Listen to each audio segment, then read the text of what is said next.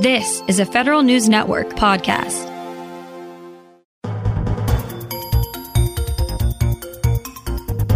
Welcome to Leaders and Legends in Government with Aileen Black on Federal News Network. One on one interviews with the people who've left a lasting imprint on the government and the nation. Now, your host, Aileen Black. Welcome to Leaders and Legends in Government on Federal News Network. I'm Aileen Black, and today I'm talking to Eric Traupe, former Assistant Director Near East with the CIA, and current founder at Azimuth Global. Eric is the former public sector executive with 30 plus years of combined experience at the CIA in the Marine Corps. After leaving the public sector, Eric founded Azimuth Global, a consulting firm that provides strategic advisory services to Fortune 500 companies in technology, national security, and strategic risk factors. Eric's last position in the government was as assistant director of the CIA Near East, where he led thousands of officers from different career disciplines and U.S. agencies developed and executed multi billion dollar budgets and tackled acute intelligence and foreign military uh, po- foreign policy challenges. So that was that was a lot to say, Eric. So first of all, uh, welcome to Leaders in Legend, and and thank you for being guest today. Well, Aileen, thank you so much for having me uh, on your show today. And I really look forward to today's conversation. So, Eric, uh, can you describe your leadership style? You know, I've uh, been a leader now over three decades. And if you go back into my time in football before that, one could argue that was like leadership. But I've always put a people first sort of mantra as the, the core pillar of what I believe in as a leader. You've got to figure out how to focus on building a trust environment and then really develop that next generation ultimately to replace me once I move on, like I did to retirement or to some other type of assignment. Is there, do you ever alter your approach depending on the situation and uh, or audience? I mean, I'm sure it was a lot different um, on the, you know, uh, you know, planning for battles or, or in the military versus maybe, you know, a, uh, uh, tight spot you were in in your prior position at the agency? I found it's absolutely essential, Aileen, to be prepared to adjust um, not only what you're saying based on the audience. Let's say if I was briefing a president or a foreign head of state or someone senior in my old organization or in the military, um, and then specifically about the situation itself. Was it just a briefing? Was there a crisis involved? Uh, I can remember a time when I was uh, serving abroad. Uh, we'd had something pretty significant happen, and everyone around me was very much uh, uh, hair on fire, looking for sort of calmness and, and guidance. And I remember getting a call from the director, and uh, the director's comment was, you know, walk me through the situation. So I knew this was a person who's going to take the information I provided and likely go and pass it on to uh, their bosses, either at the White House or somewhere else across uh, the interagency. So knowing who it was, giving them bite-sized sort of pieces to be able to describe very clearly what was happening and what I assessed, I think was a critical thing to that all leaders have to learn how to do. You know, the subject areas that you covered in your last position at the agency are some pretty hot topics today. Um, did you have to alter your approach when it came to these politically hot subjects and how you provided that information in a in a different fashion? I think today's senior executives, whether you work in the intelligence community, the Department of Defense, elsewhere in uh, diplomatic roles, I think senior leaders are really expected to stay attuned to how to craft the right message, how to ensure it lands in the way that you want and to not sort of draw people away from the core topics that you're trying to share. I think what I've learned is um, even if you're going to talk about something that's either controversial uh, in the public sort of domain or supercharged with respect to you know current U.S. bilateral relations with with let's say China, um, the forging uh, but relations between China and Russia, and how do you speak to that in a way that's constructive, uh, especially as a senior executive when your many people in your team, especially your subordinate leaders, are watching uh, how you do this so that they can learn from this and then grow themselves in their careers. So, Eric, you must have worked with some amazing leaders over your career, both in the military and in civil service. Can you define um, a great leader and, maybe a leader that comes to mind in the past that provided you incredible lesson? You know, I, I've I could go all the way back to my time uh, in college where I was playing football with coaches, but I think sort of let's go nearer. There's three that I would mention really briefly. And the first was my first battalion commander um, in the Marine Corps when I was at 1st Battalion, 8th Marines. Uh, the guy at the time was a lieutenant colonel, was Jim Paxton. And he was really a legend in the agency. And I was always amazed by his laser focus on mission, but never for one second losing the fact that he was, you know, an overseer and a leader of people, people from all walks of life, people who are having, you know, good days and bad days. And he never lost his uh, positivity, but then also had extraordinarily high standards that we all had to to um, to abide by. Uh, the next person who's very similar was a former deputy director of CIA uh, many years ago, a guy named Steve Kappes. And Steve is an individual. He and I were, you know, both former Marines, or you say once a Marine, always a Marine. And I greatly appreciated the care with which he took about uh, remembering people's names, their families, little small tidbits, almost down to the DNA level about what made the people on his team tick. And I always was fascinated by his ability to do it and maybe a little daunted every time he would know everything about me and I would be remiss to remember all the details about his background. But he too, just like I think Jim Paxton, um, had that really core understanding of how to get the most out of teams without having to be a slave driver or someone who is more aggressive in their style. And then the last individual is someone who's a former agency officer, a very senior individual with whom I served four different times, both in, in the Washington area, but also abroad, um, was Chris Wood. And Chris is an exceptional person who led some of our largest war zone uh, stations abroad when I was in the agency, uh, was a core person involved with um, the counterterrorism fight from really its inception, the morning of 9/11, all the way through the time that he uh, he left. He too was one who had a view of putting people always first, and that the mission would follow, setting those conditions for success even when the chips were down, uh, I, th- I, think across all three individuals was a hallmark, uh, and did I think uh, sort of set the the cast for me as to how I should carry out my duties as a leader, uh, whatever job I was in. So we talked about people who influenced you. There's always an opportunity in a leadership position over your career that you probably had of what I would call a learning moment or one of those ahas that taught you the important lessons that you wish all leaders uh, had learned, maybe not the hard way. Can you share any story that might be like that for you? Uh, sadly, there's probably more than I have time to share. I mean, that's the nature of uh, learning uh, and also being a leader. You're constantly going to to fall down and and do things that maybe just out of inexperience, you're not going to know how to to take those next steps you know, when I was a more junior uh, officer, I think I I would continually I would look for what was the best thing I could do in that moment. And at times I don't think I took the appropriate steps to go through what were the variables, the pros and cons in each. And, and one story in particular was uh, and I'll have to fuzz up some of these details, but I was I was abroad in a war zone and I was a junior officer at the time. And I say junior, I was a junior leader, but was in charge of a small installation. And then I wrote a document that was transmitted basically to um, the country next door and back to Washington and, and several other places that were uh, information addies on the address line. And I was incensed by some behaviors that were undertaken by what I felt was a senior officer who was serving in the country next to mine and was not taking appropriate care uh, for what the situation required. Um, it was a really immature act on my part. Uh, I was throwing stones at a person who had far more experience uh, than I did, and I got I the moment that information sort of hit the hit the wire, as they say.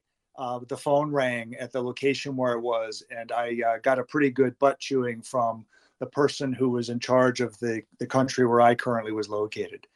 I guess the the lesson learned for me is one. We'll, we'll talk probably today about different types of communications and how being effective communicators uh, is essential for being a leader. But in my case, uh, what I don't think I did, and I did learn this uh, over time, was to be more discerning on did an email need to be sent even I was if I was upset about a topic, what was the best way to communicate that? And then there are times, even when something does drive you a little, um, uh, let's say you're angry or frustrated by decisions being made, uh, all eyes are going to be on you uh, from the subordinate leaders. And then sometimes it's best to let a not so great note where the content might be a little edgy. Do let it sit, maybe for a few hours, maybe overnight, and revisit it, and then really ask your question uh, does that really need to be sent and is that really how i want to demonstrate and project myself as a leader? How do you define and measure that leadership success? I mean uh, are there key metrics that you strive for as you're building out your teams? I mean you you said people are at the heart of it and I, I heard and then the second part is helping develop them so that they can be that next generation leader. How how do you approach that to ensure that you or do you have a plan about how you make sure that that is happening and you're progressing on your goals? You know it's it's really hard uh, leadership it doesn't have that golden metric. Um, you know if you were in the private sector and you're saying well we produce so many semiconductors in this this quarter compared to the previous quarter or in sports you had so many home runs or you had whatever other sport you were involved in. I find it difficult to come up with a metric. In fact people who know me from government would say well eric was never fond of metrics because i think it doesn't tell the full story. So what i always looked for were some of the more now some might call these softer skills or softer outcomes by setting good conditions for an empathetic or a focused leadership style on people. But I found the places that I led where I was very focused on on on taking care of people was there were fewer personnel problems. You know, uh, officers on their right and their left to treat each other with respect. We did have less issues of sort of hostile workplace conditions that might have uh, been exposed or brought to the fore. Um, I think I found junior leaders making better decisions because they were closest to mission. So rather than if I was an assistant director, making all the decisions for all of the departments that I oversaw, what I always felt was have I delegated this down far enough to the people who are closest to mission and who have the sort of everyday information available at their fingertips, and then empower them to make those decisions such that we move at the speed of business and we turn over the crank faster in a way such that we're able to respond to what is a very uh, at times frenetic and, crazy world of intelligence where details change constantly all over the world and then you need to adjust. And then i also used an informal method which um, you know I found it helpful was to have trusted people who were junior leaders who i had served with before and i would go hand in hand and i would humbly ask them you know whether it was mentors of mine, men, uh, mentees of mine, and ask them direct questions like this: Is is the messages we're sending out landing? Do you feel that you've got an appropriate degree of autonomy to get your jobs done? And if you had one thing to say that you were going to provide upward feedback on, what would that be? And then if I took all of those things, Aileen, and put them together and sort of shape a mosaic, I would get a fairly clear picture of what how I would define success for the work unit that I was in. And then the final thing I would say is, uh, and you have to be careful not to fall back too much on this, but as senior leaders, let's say at the director and the deputy director level, or even people outside of, of your home agency, provide feedback about briefings your team gave or responses to crisis moments uh, that may uh, happen in, in, your area of responsibility and how you responded to those and documented it, I think is another good uh, form of feedback that we can receive as leaders. I'm speaking with Eric Traupe, former Assistant Director Near East with the CIA and current founder at Azimuth Global. After the break, we'll discuss the effects of leadership on culture. You're listening to Leaders in Legend in Government on Federal News Network. I'm Aileen Black. Welcome back to Leaders in Legend in Government on Federal News Network. I'm Aileen Black, and today I'm talking with Eric Traupe, former Assistant Director Near East with the CIA and current founder, Azimuth Global. Um, Eric, earlier in the show, we talked about the differences of leading in military organizations versus civilian organizations, or at least we highlighted it.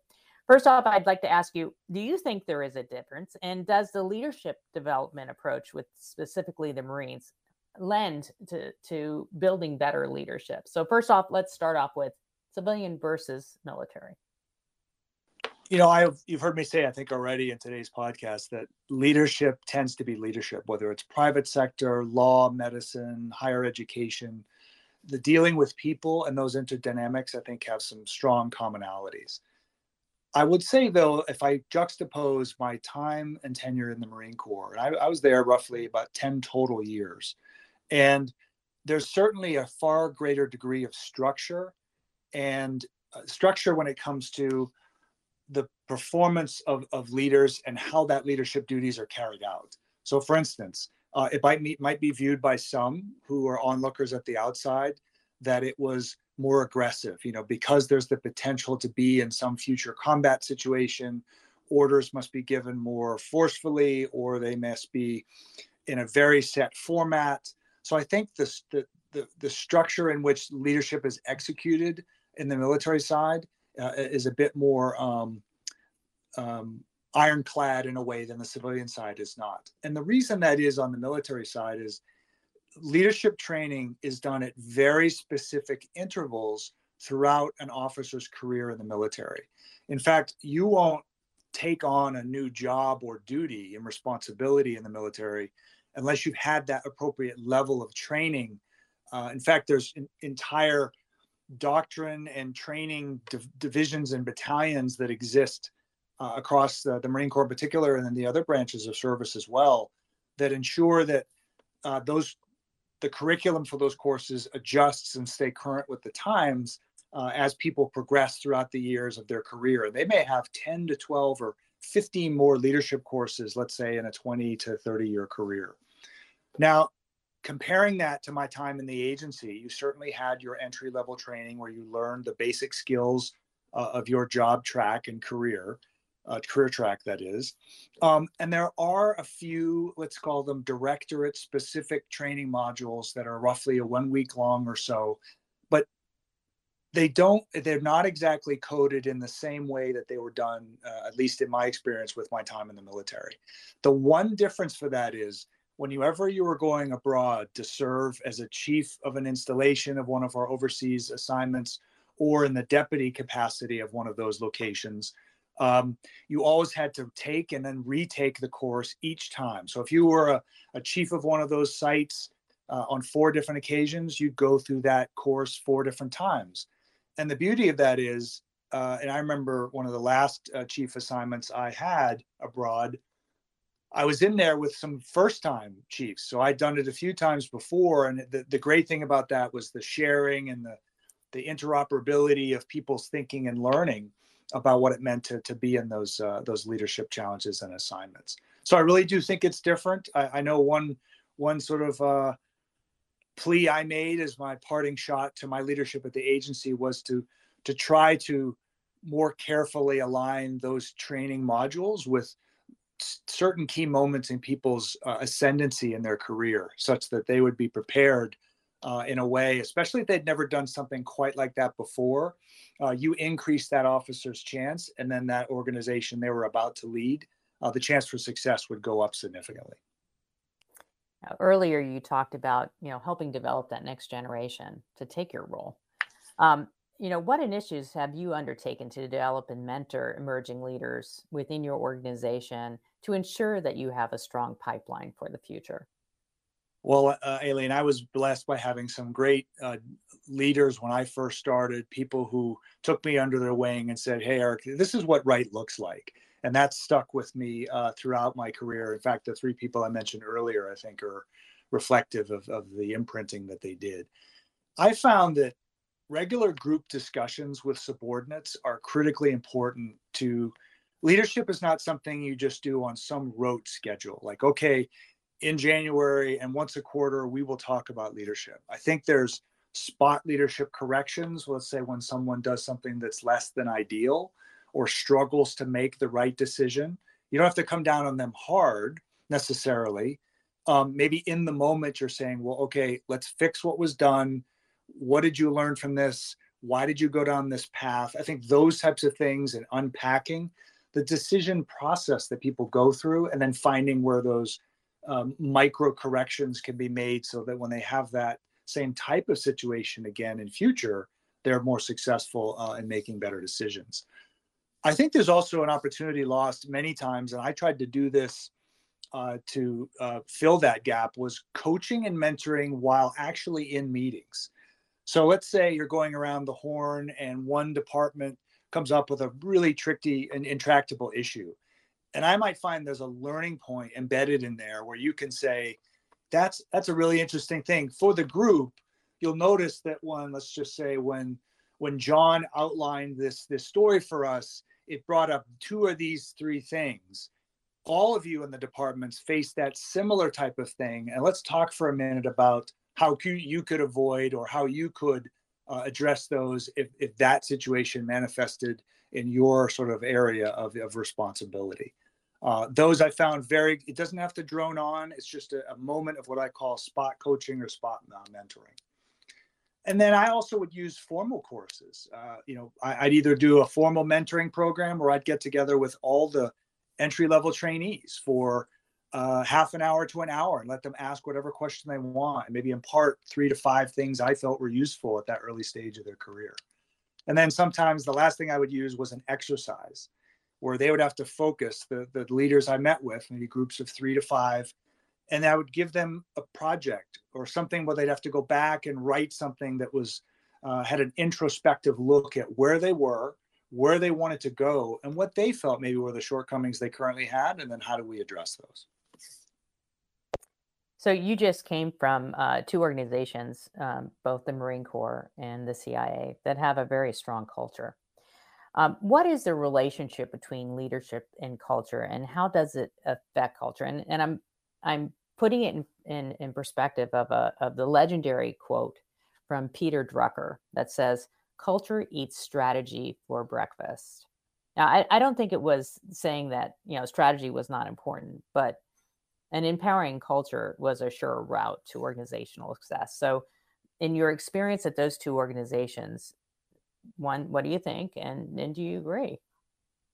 Well, first of all, Aileen, I, I love the quote. Uh, Peter Drucker's got some great books out there, and I mean, a time time honored uh, lessons that he he can promote um, and has done so for years.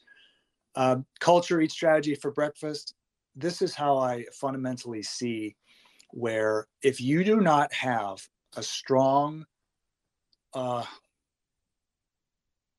if you do not have a strong set of leadership principles that are fully understood and absorbed up and down the chain of command uh, one of my former mentors used to talk about the congruency of leadership. So that would mean if the senior most leader of an entity believes strongly in something and outlined let's say three or four core points that were going to be undertaken on a near daily, weekly, and sort of basis throughout his his or her tenure. Well, that needed to be fully understood all the way down to even the junior most leader, but ultimately even the the officers that worked for that leader. Now, if you if you don't have a, a leadership structure such that focusing on taking care of others, being respectful, um, not having har- harassment in the workplace, allowing people to make mistakes and learn and help correct them so they don't make them again. If you do not have those sort of four to five things, let's call it a five-legged stool, you're you're never going to really be able to build a culture that lasts. And the reason that is is you'll have infighting and over excessive competition between peers. I mean, there's naturally going to be competition in any whether it's the military or civilian government and I do think they're correctly directly correlated. But without the strong leadership framework, that has to come first. And then the culture that you you glean on the back end will only be as good as the leaders that you've been able to place in the positions of responsibility. And then consistently, I think I would argue there's another piece to that quote. You could say culture is re-earned on a daily basis you revalidate it, whether it's being respectful for others, understanding that not everybody's going to agree. There's huge times over my last couple, three years in government, whether it was managing through COVID, dealing with foreign crises, uh, at times personnel challenges, all of those things. And the reason we were able to, I think, navigate those uh, as well as I think we did was because the culture we had cut all the way across like a lattice work from the Washington based area to people serving abroad up and down the chain of command. I'm speaking with Eric Traupe, former assistant director Near East in uh, with the CIA and, and current founder at Azimuth Global. Coming up next, we'll talk about being a leader that is trying to lead through change. You're listening to Leaders in Legend in Government on Federal News Network. I'm Aileen Black. Welcome back to Leaders in Legend in Government on Federal News Network. I'm Aileen Black, and today I'm talking with Eric Traupe, former assistant director Near East with the CIA and current founder at Azimuth Global. So, Eric, there have been so many articles about China winning the race around technology. What investments do you think the federal government leaders or private industry can make that will really matter to keep America in the lead for innovation and technology during these, especially you know with generative AI and the advances? You know, what do you think we should do? Well, I've you know having had a front row seat to this um, just over you know a, about 14 months ago when my last I left my last job. It was fascinating to watch how it manifested. Uh, that conversation manifested inside the, the government sort of sector. You know, now that I'm on the outside, I, I definitely have a different perspective, and it's really become a bit of a passion project for me. And what I'm about to say, I intended not to be controversial, but I think aspects of the acquisition process, both across defense and even parts of the US intelligence community, are a bit broken. And when I mean broken, it's it's out of no wanton disregard about the professionals that work in there, but I think it's it's the foundations of those acquisition um, parameters and how we bring technology into government uh, has really been is, is struggled over the last few years. Uh, it's often been dominated by the large government or defense prime companies, uh, and I, that's certainly understandable. But with the speed of business and the speed of technology adoption across um, uh, the government now, it's critical that we are able to accelerate that process and then deliver to what I'll still use is deliver uh, talent and expertise to the warfighter. And this can range from everything involving uh, generative AI to uh, drone and counter drone technologies, uh, abilities to be more effective at our cyber defense across uh, inside of government. And then I really do think as you watch the jousting back and forth and at times the up and down frenetic nature of our bilateral relations between the United States and China. Um, you know, we talked about an arms race before. One could argue we're in a tech race. And that tech race is made even more complicated by some of the partnerships or rather um, adversary alliances that have started to, to take uh, place over the last sort of let's say couple of years i mean there's always been adversaries um, who look to partner with one another especially against the united states and that's now starting to line up here with russia and china collaborating uh, russia and north korea korea in conversations about uh, shipments and other things but on technology I think the best investments are going to be those that enable us to keep a competitive advantage and edge over what is the largest strategic uh, threat to, I think, uh, U.S. national security, and that's the the, the People's Republic of China.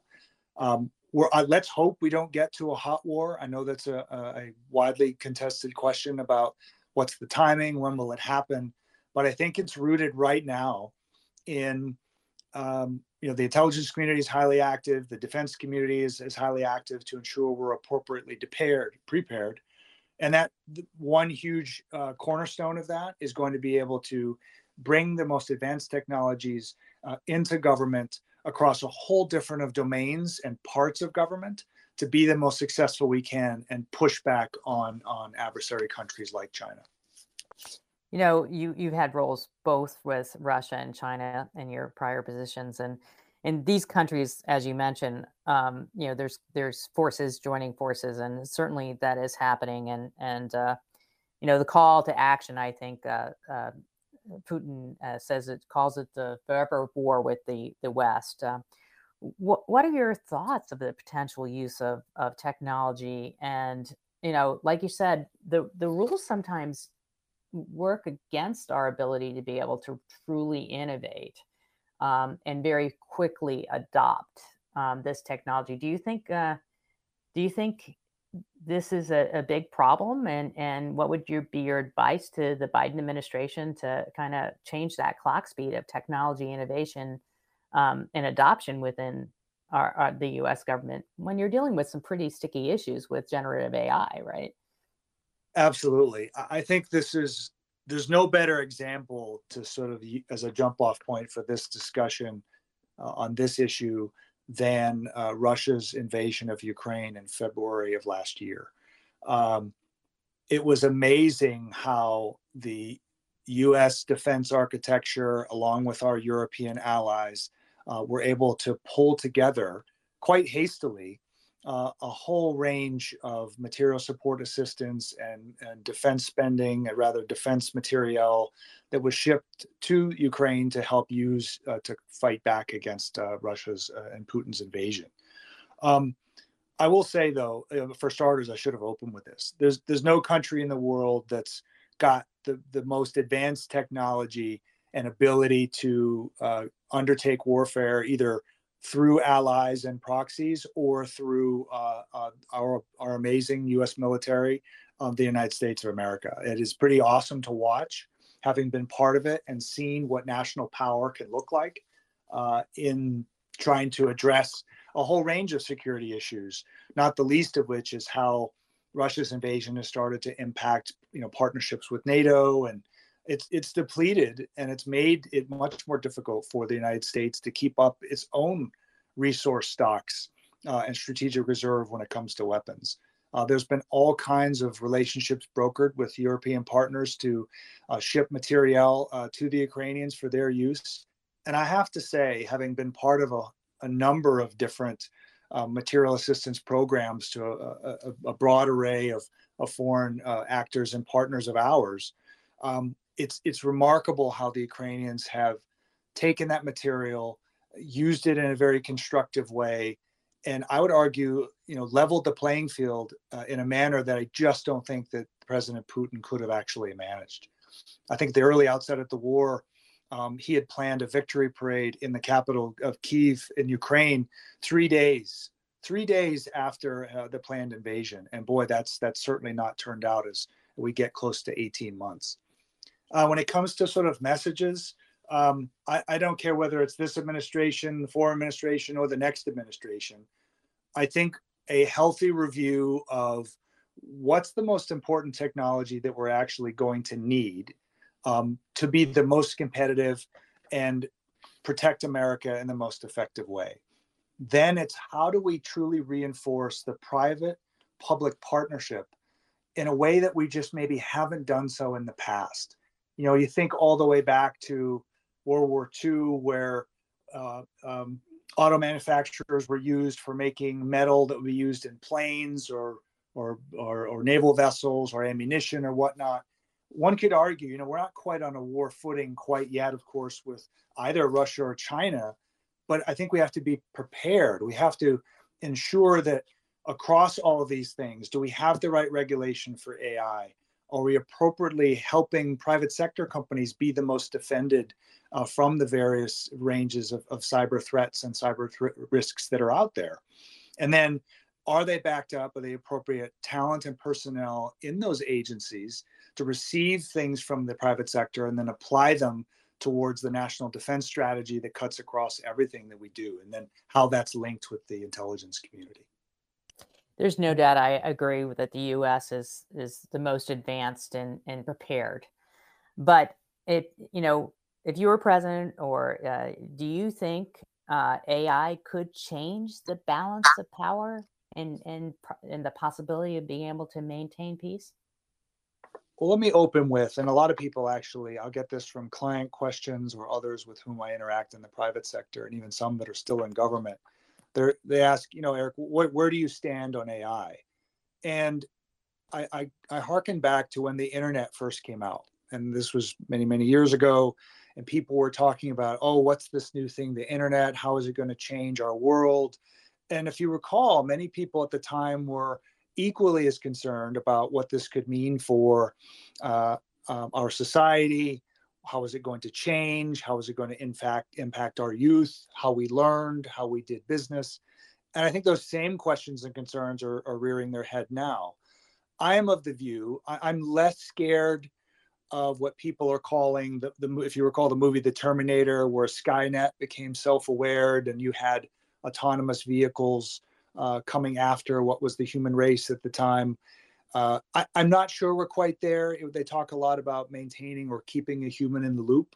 I think that's going to be critical. Uh, I think regulation to some degree is going to be necessary. But when it comes to, I don't even think we've scratched the surface with all that AI can do. I mean, the compute power and the ability of these large language models to, to learn and get faster with larger data sets that get put in front of them. They get smarter, they build on one another and then the, the next thing, the next shoe to fall, I think, Aileen, was is going to be how does quantum computing integrate with AI? Those two forces together could conceivably become a, ga- a game changer, which gives a national power across the world um, a different dynamic, or let's call it a competitive advantage, to be more successful on the global stage in the event that there was, uh, you know, a conflict.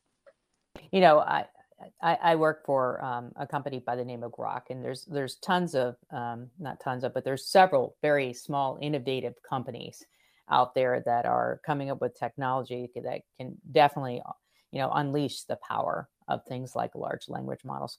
But there's also a challenge of balancing, you know, making sure that that technology stays in the continental United States um, versus the challenge of making sure that you uh, have the ability to have these companies uh, take advantage of markets outside of the continental United States and and have capitalism at its finest. What are your thoughts on on regulation of our technology and allowing it to be sold beyond our borders? Well, I think there's there's probably not a more partisan issue right now in Congress than you know being concerned about the export of our most advanced technology, whether that's in the form of AI tools, whether it's in the form of highly sophisticated semiconductors and chips that are used to, to power these AI models or algorithms.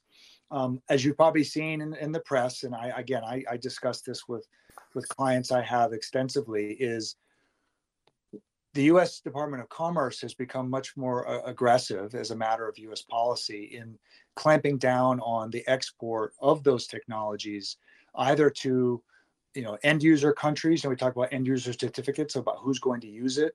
There's even broader concerns if we were to, to, to give some of these chips to, let's say, a country that's an ally does, does China make an effort to either go directly to that ally of ours and either ask for some of the chips or possibly try to procure in some fashion some of those chips? I think you have to have guardrails in place. Um, I think the term, when you think of the two terms that are currently most active out in the discourse, they talk about decoupling, which is, I think, a more severe um, determination where you actually would completely delink. Uh, and I think there's, uh, it's almost $8 billion a year that the United States has just with China uh, when it comes to trade. And that's an enormous piece of the, the global market. I think if, if you were to have a full on decoupling, I think it could cause uh, a much far-reaching uh, ramifications to the global economy and certainly to the U.S. economy at a time where ours is still, I think, uh, had a bit of a, um, a, a, challenge in working through interest rates and the market and housing market and all of those things. Now, I, I do think also that it beyond just that, it's ensuring that the countries recognize we're not trying to stop all manner of engagement with them. So the other term that's used out there is de-risking. So that's what I think is the U.S. Uh, policy's focus as they move forward and trying to trim and, and add language into uh, certain requirements on export. Well, that's done through Treasury and through Commerce and uh, uh BIS and others. Uh, all those things I think uh, are important to have as part of a decisional framework to ensure that a company doesn't choose on its own volition to go and provide something because they're trying to boost their business. And while I can appreciate their their interest in doing so, uh, it can't be done at the expense of U.S. national security.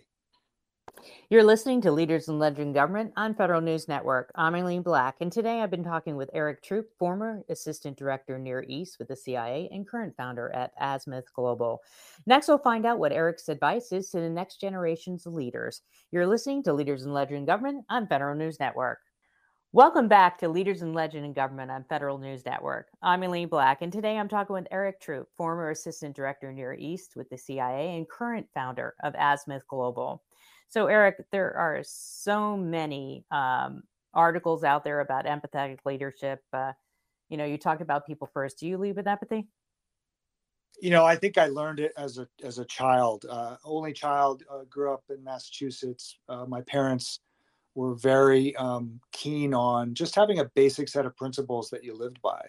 You know, I talk about core values. Maybe that's a better way to characterize it.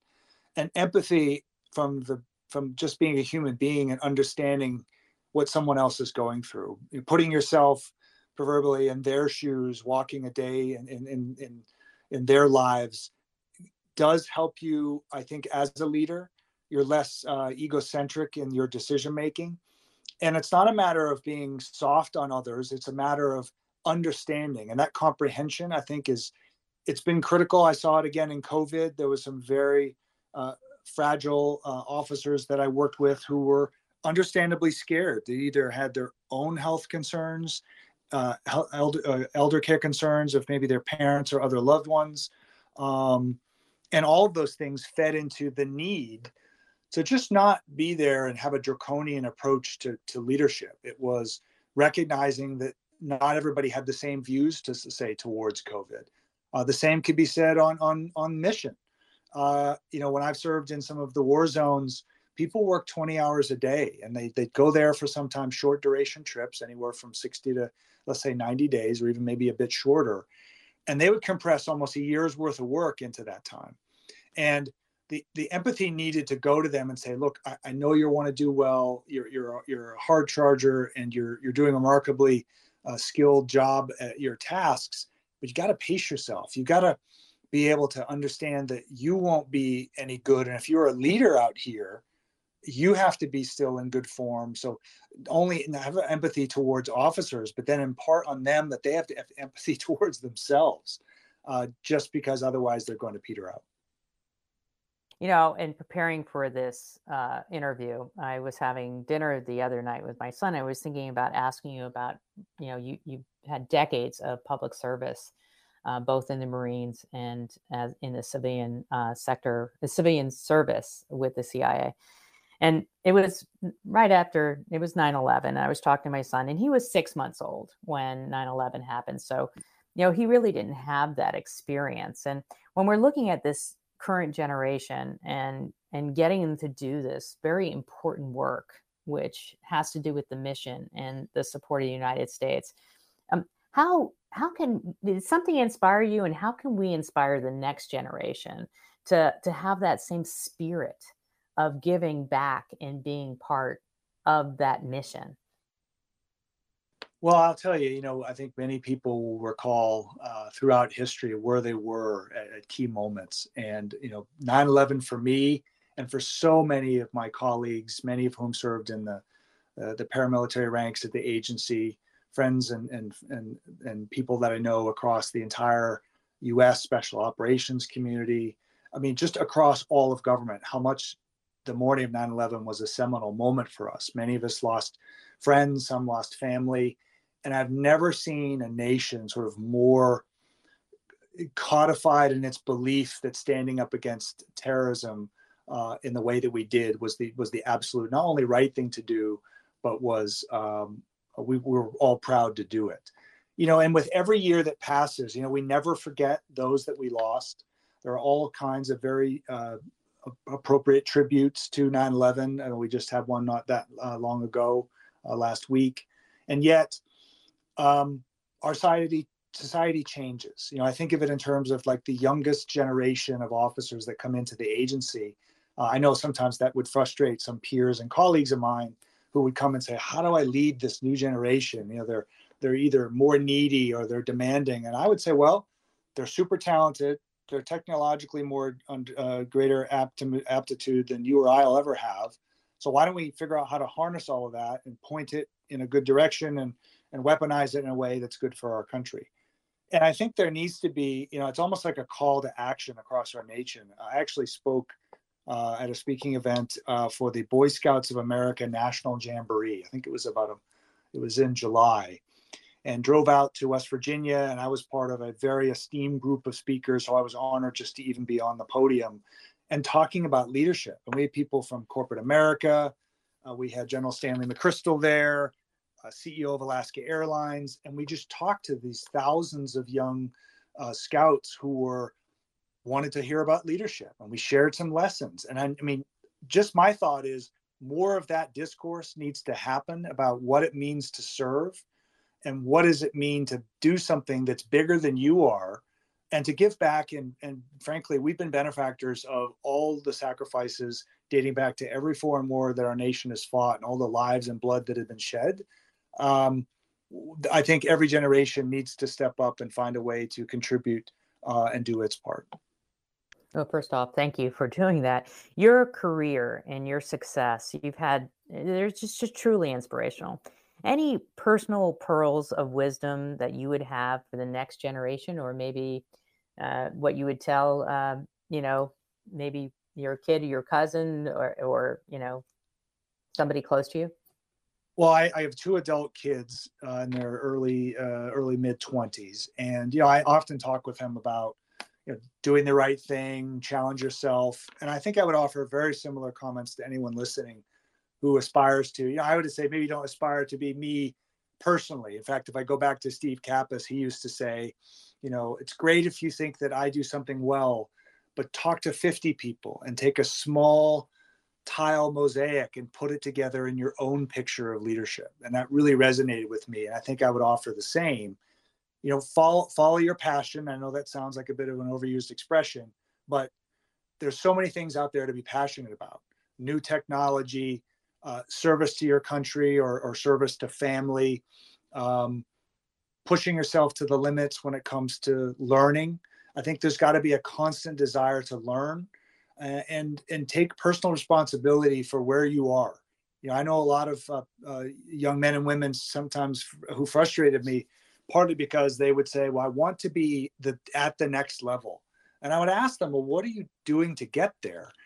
and they sometimes would just expect it to happen. So I think there's the delta about going from where you are to where you define success is is going to take nothing short of a good focused effort constant constant work on your you know hammering on your trade whatever that is and then at times a little bit of luck and uh, and i think karma goes a long way into getting to where you want to be You've been listening to Leaders in Legend Government. My guest today has been Eric Traupe.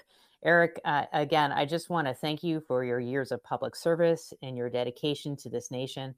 And I want to thank you for joining us today and sharing your personal uh, journey and, and a lot of really good advice. Well, thanks, Aileen. It's been a pleasure to be here with you today on the show. I'm Aileen Black. Thanks for listening. You've been listening to Leaders and Legends in Government with Aileen Black. Subscribe to this podcast at Apple Podcasts or Podcast One.